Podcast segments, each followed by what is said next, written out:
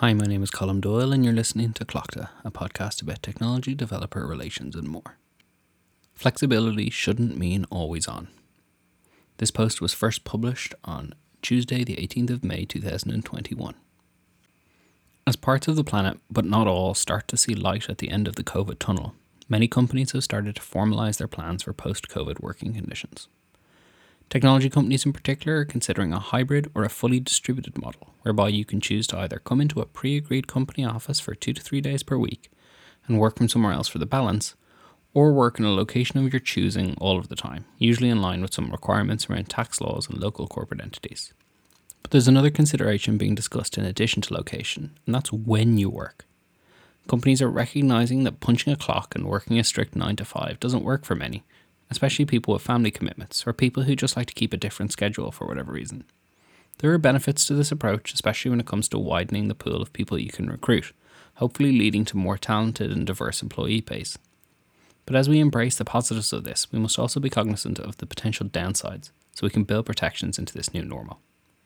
In a world where you're measured not by the hours you put in, but by your output, how do we avoid creating a situation where you end up working significantly more than before because of unreasonable output expectations, especially across cultures and time zones?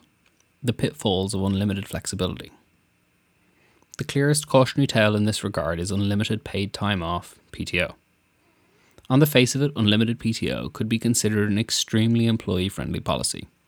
No more counting your days, no more stressing about whether you'll have enough left over if your kids are sick or whether you'll have to work over the end of your holidays. But time and time again, unlimited P T O has led to people taking less time off. People move from a model of earning time off that belongs to them and they can spend as they see fit, to time off being in the gift of their line manager, and suddenly every P T O request feels like an imposition you're placing on your team. Some teams that have embraced limited P T O in the past have even moved to a minimum vacation policy to counter this effect.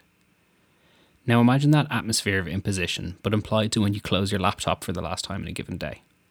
You can easily picture people feeling pressured to crank out one more thing because their team has unreasonable expectations, whereas before, knowing that it was around five thirty p m would have drawn a natural line under the working day and given you explicit permission to step away from your keyboard.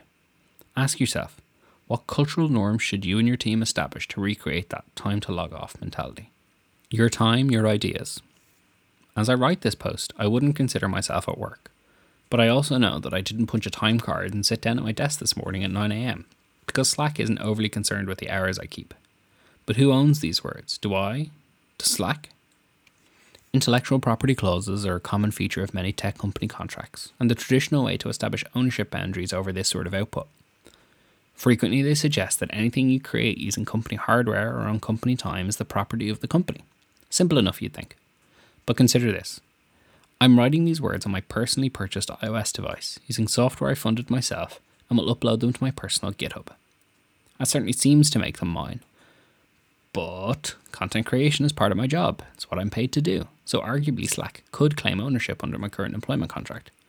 And since Slack doesn't demand I work set hours, who's to say what's company time and what's my time? Realistically, I don't think Slack's legal team will worry about the ownership of this content. But someone somewhere is writing the next Google. Assuming that person is employed right now, I'd imagine that their employer would be very interested in that I P. For all concerned, this is another example of how agreements will need to evolve. Use your mobility to shape your company's approach. Those of us in the technology sector, particularly product managers, designers, and engineers, have never had so many choices of where to work. There are few other industries where it's truly a job seeker's market. And that means that employers, at least the good ones, are hyper-conscious of the challenge of retaining talented staff and will do what it takes to hold on to people. That's a privilege you should use to your advantage when it comes to influencing how your company will approach these decisions. As I said, in building for the new normal, the time to consider this is now. Quote, "Decisions need to be made before the industry starts to fall back on what worked in the past, even if it's no longer fit for purpose," end quote. Companies everywhere are currently discussing what work will look like in the future, and many are circling the model where the hours you put in are less important.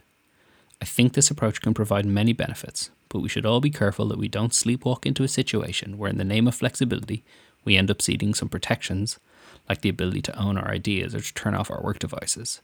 Because as tempting as clearing a red notification bubble can be, that Slack message can probably wait for tomorrow.